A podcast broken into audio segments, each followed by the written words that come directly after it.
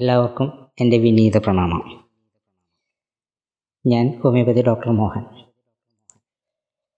ഇന്ന് ഞാനിവിടെ സംസാരിക്കാൻ പോകുന്നത് ആ വിഷയം നമ്മുടെ നാഡിയെക്കുറിച്ചിട്ടുള്ള ഒരു തുടർ ക്ലാസ് തന്നെയാണ്. പലർക്കും ആ വിഷയം ഇഷ്ടപ്പെട്ടു എന്ന് തോന്നുന്നു. പിന്നെ എൻ്റെ ആദ്യത്തെ എപ്പിസോഡ് മുതൽ കാണണമെന്നാണ് എനിക്ക് നിങ്ങളോട് പറയാനുള്ളത്. കാരണം എന്താ വെച്ചിട്ടുണ്ടെങ്കിൽ ആദ്യത്തെ കേട്ട് കഴിഞ്ഞാൽ മാത്രമാണ് രണ്ടാമത്തേൽ അത് അറിയുള്ളൂ. രണ്ടാമത്തേത് കേട്ടാൽ മാത്രമാണ് മൂന്നാമത്തേത് പറയുന്നത് മനസ്സിലാക്കാൻ നിങ്ങൾക്ക് സാധിക്കുള്ളൂ. അല്ലെങ്കിൽ നിങ്ങൾക്ക് അത് അറിയാൻ ബുദ്ധിമുട്ടാണ്. പിന്നെ പറയാനുള്ളത്, നമ്മൾ നാഡി പരിശോധിക്കുന്നത് വാതം, പിത്തം, കഫം, അതുകൂടാണ്ട് ഭൂതനാഡി, ഗുരുനാഡി, അങ്ങനെ മെയിനായിട്ട് 5 നാടിയുണ്ട്. കൂടാണ്ട് 10 നാടികൾ വേറെ പറയുന്നുണ്ട്. കൂടാതെ ഉണ്ട് അനവധി നാടികൾ നമ്മുടെ ശരീരത്തിലുണ്ട്. മർമ്മങ്ങൾ പോലെ തന്നെയാണ് നാടികളും. അപ്പോൾ അതിനൊക്കെ വിശദീകരിച്ച് പഠിക്കണമെന്നുണ്ടെങ്കിൽ നമുക്ക് വളരെയധികം ഇൻഡെപ്തിലേക്ക് പഠിക്കേണ്ടതായിട്ട് ആവശ്യം വരും. അതൊക്കെ ഗുരുമുഖത്ത് നിന്ന് തന്നെ നമുക്ക് പഠിക്കേണ്ടത് വളരെ ആവശ്യമായിട്ടുള്ള കാര്യങ്ങളാണ്. അത് ഞാൻ മുൻപ് പറഞ്ഞതുപോലെ തന്നെ ഞാൻ ഇപ്പോഴും ഇവിടെ നിങ്ങളടുത്ത് പറയുകയാണ്. നാഡി നോക്കുന്നത് സ്ത്രീകളുടെ ഇടതുകൈയും പുരുഷന്മാരുടെ വലതുകൈയുമാണ്. അതുപോലെ തന്നെ നപുംസകങ്ങൾ പറയുന്നതിൽ ഭേദമുണ്ട്. അതുകൊണ്ട് അവരുടെയും നോക്കേണ്ടത് വലതുകൈ തന്നെയാണ് നോക്കേണ്ടത്. അപ്പോൾ നോക്കേണ്ട വിധം പറഞ്ഞു തന്നിട്ടുണ്ടായിരുന്നു. ഇങ്ങനെയാണ് പിടിച്ച് നോക്കേണ്ടത്. തള്ളവിരലിൻ്റെ ഇവിടെ ഒരു വര കാണും. ആ വരയിൽ നിന്ന് ഒരു അങ്കുലം താഴെ ആണ് ഇതിങ്ങനെ പിടിച്ച് നോക്കേണ്ടത്. അപ്പോൾ ആദ്യത്തെ വിരൽ ചൂണ്ടുവിരൽ, അത് വാതനാടിയെയും, രണ്ടാമത്തെ വിരൽ പിത്തനാടിയെയും, മൂന്നാമത്തെ വിരൽ കഫനാടിയെയുമാണ് നമ്മൾ പഠിപ്പിച്ച് മുമ്പ് പറഞ്ഞു തന്നിട്ടുള്ളത്. ഈ വാതനാടിയുടെ അടിയിലാണ് നമ്മുടെ ഗുരുനാടി. വാതനാടിയുടെയും പിത്തനാടിയുടെയും ഇടയിലാണ് അത് ഗുരുനാടി കിടക്കുന്നത്. പിന്നെ കഫനാടിയുടെ അടിയിലാണ് നമ്മുടെ ഭൂതനാടി കിടക്കുന്നത്. ഇതൊക്കെ ഞാൻ മുൻ അധ്യായങ്ങളിൽ ഞാൻ പറഞ്ഞു കഴിഞ്ഞിട്ടുള്ളതാണ്.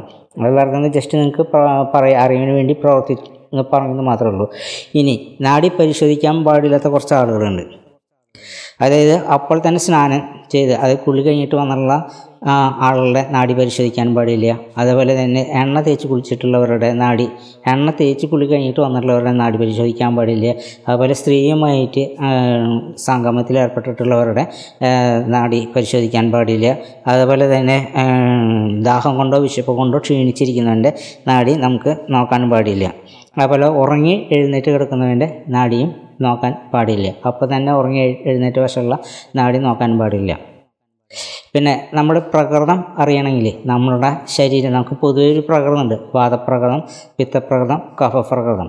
അപ്പോൾ ഇത് അറിയണമെന്നുണ്ടെങ്കിൽ നമ്മൾ രാവിലെ ഉണർന്ന വശം 20 മിനിറ്റിനുള്ളിൽ നമ്മുടെ നാഡി പരിശോധിക്കുകയാണെങ്കിൽ ആ ഇടിക്കുന്ന ഏത് നാടിയാണോ, അതായത് വാതാണോ പിത്താണോ കഫാണോ, അതാണ് നമ്മുടെ പ്രകൃതം എന്ന് പറയുന്നത്.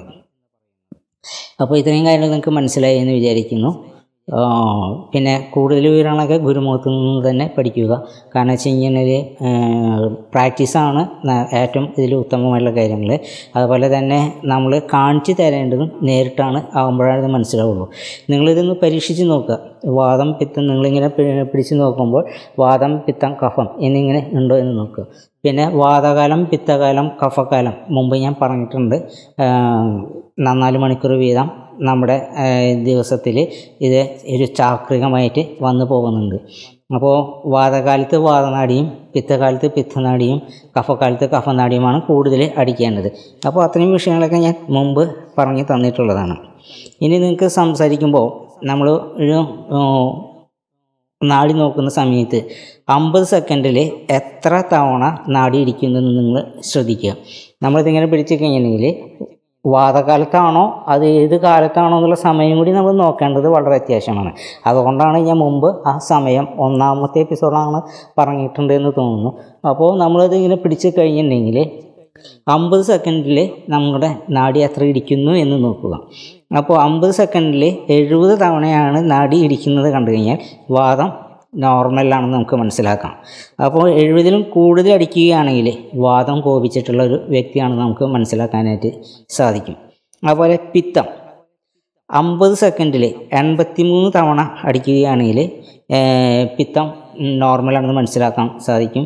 അതിലും കൂടുതലാണെന്നുണ്ടെങ്കിൽ പിത്തം കോപിച്ചിരിക്കുന്നതെന്ന് മനസ്സിലാക്കാം.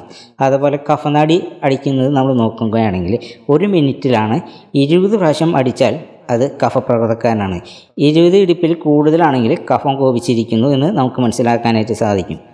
അതുപോലെ തന്നെ വാദം 50 സെക്കൻഡിൽ 20-ന് താഴെ അടിക്കുന്നുവെങ്കിൽ ഹൃദയാഘാതം ഉണ്ടാകാനുള്ള സാധ്യത കൂടുതലാണ്. നമുക്കത് മനസ്സിലാക്കാം. അപ്പോൾ നമുക്ക് എന്തെങ്കിലും രോഗം വന്നിട്ടുണ്ടെങ്കിൽ ഇത് നോക്കിക്കഴിഞ്ഞാൽ, ഇവിടെ ഇങ്ങനെ പിടിച്ച് നോക്കിക്കഴിഞ്ഞാൽ, ഒരു 50 സെക്കൻഡിൽ 20 ഇടിപ്പിൽ താഴെയാണ് വരുന്നുണ്ടെങ്കിൽ ആ ഒരു വ്യക്തിക്ക് ഹൃദയാഘാതം ഉണ്ടാകാനുള്ള സാധ്യത കൂടുതലാണ്. അതുപോലെ തന്നെ പിത്തനാടി 50 സെക്കൻഡിൽ 25-ന് താഴെ ഇടിക്കുന്നതെങ്കിൽ ലിവർ സംബന്ധിച്ചുള്ള രോഗങ്ങൾ നമുക്ക് മനസ്സിലാക്കാനായിട്ട് സാധിക്കും. അതായത് ലിവർ സംബന്ധിച്ചുള്ള രോഗങ്ങൾ, സിറോസിസ് പോലത്തുള്ള രോഗങ്ങൾ ആ വ്യക്തികളിൽ ഉണ്ടാകാനായിട്ട് സാധിക്കും, നമുക്ക് കണ്ടുപിടിക്കാനായിട്ട് സാധിക്കും. അങ്ങനെ കഫനാടി ആണെങ്കിൽ 1 മിനിറ്റിൽ 35-ന് മുകളിൽ അടിക്കുകയാണെങ്കിൽ ശ്വാസം മുട്ട്, അതുപോലെ ചുമ, TB അതുപോലുള്ള സംബന്ധിച്ചുള്ള രോഗങ്ങളൊക്കെ ഉണ്ടാകാനായിട്ട് സാധ്യതയുണ്ട്. പിന്നെ അത് 90-ൽ മേലെ ആണെന്നുണ്ടെങ്കിൽ അത് കഫനാടി 1 മിനിറ്റിൽ 90-ന് മേലെ അടിക്കുകയാണെങ്കിൽ മരണം ആസന്നമാണെന്ന് നമുക്ക് മനസ്സിലാക്കാനായിട്ട് സാധിക്കും. അപ്പോൾ ഇത്രയും ലഘുവായിട്ടുള്ള ചില കാര്യങ്ങളാണ് ഞാനിവിടെ പറയാൻ ഉദ്ദേശിച്ചിട്ടുള്ളത്. അപ്പോൾ നിങ്ങൾക്ക് കൂടുതൽ അറിയണമെന്നുണ്ടെങ്കിൽ, കൂടുതൽ പഠിക്കാൻ ആഗ്രഹമുള്ളവർ ഗുരുമുഖത്ത് നിന്ന് തന്നെ ഇത് വളരെ വ്യക്തമായിട്ട് പഠിക്കണം. അപ്പോൾ ഇത് മാത്രമല്ല, ഇതിൻ്റെ പല രോഗങ്ങളും, ഇത് ഞാൻ കുറച്ച് കാര്യങ്ങൾ ഇങ്ങനെ നിങ്ങൾക്ക് ഇത് പറഞ്ഞു തന്നു എന്ന് മാത്രം, വിട്ടുപോകാതിരിക്കാൻ വേണ്ടി ഞാൻ നോക്കിയിട്ട് പറഞ്ഞു എന്ന് മാത്രം. അപ്പോൾ നിങ്ങൾ ഈ നാടി, പിന്നെ വാദം അടിക്കുന്ന നേരത്ത് തന്നെ പിത്തവും അടിക്കുന്നുണ്ടായിരിക്കും, അതിൻ്റെ എണ്ണം നോക്കണം. അതുപോലെ തന്നെ അതേസമയത്ത് കഫം അടിക്കുന്നുണ്ടായിരിക്കും, കഫനടിയും അടിക്കുന്നുണ്ടായിരിക്കും, പിന്നെ വാദം പിത്തം അടിക്കുന്നുണ്ടായിരിക്കും, പിന്നെ അതിൻ്റെ ചലനങ്ങൾ വ്യത്യാസങ്ങളുണ്ടായിരിക്കും. തവള ചാടുന്നത് പോലെ, സർപ്പം വഴയുന്നത് പോലെ, മുയൽ ചാടുന്നത് പോലെ, ഇങ്ങനെ ഓരോ നടികൾക്കും പ്രത്യേകം ചില സംഗതികളൊക്കെ ഉണ്ട്. അപ്പോൾ അതെല്ലാം നമ്മൾ ഗുരുമുഖത്തു നിന്ന് പ്രാക്ടീസ് ചെയ്താൽ മാത്രമാണ് നമുക്ക് അത്രയും കാര്യങ്ങളൊക്കെ മനസ്സിലാക്കാനായിട്ട് സാധിക്കുള്ളൂ. നിങ്ങളെ ഒരു അറിവിലേക്ക് മാത്രമാണ് ഞാനിത് പറഞ്ഞ് തന്നിട്ടുള്ളത്. നിങ്ങൾ ഇത് അടുത്ത തലമുറയ്ക്ക് കൈമാറാൻ വേണ്ടിയിട്ട് ആരുടെയെങ്കിലും അടുത്ത് പോയിട്ട് നിങ്ങളിത് പഠിക്കുന്നത് വളരെ ഉത്തമമാണ് എന്നാണ് എനിക്ക് പറയാനുള്ളത്. എൻ്റെ ഈ പ്രഭാഷണം കേട്ടിരുന്ന എല്ലാവർക്കും എൻ്റെ വിനീത പ്രണാമം. കൂപ്പുകൈ.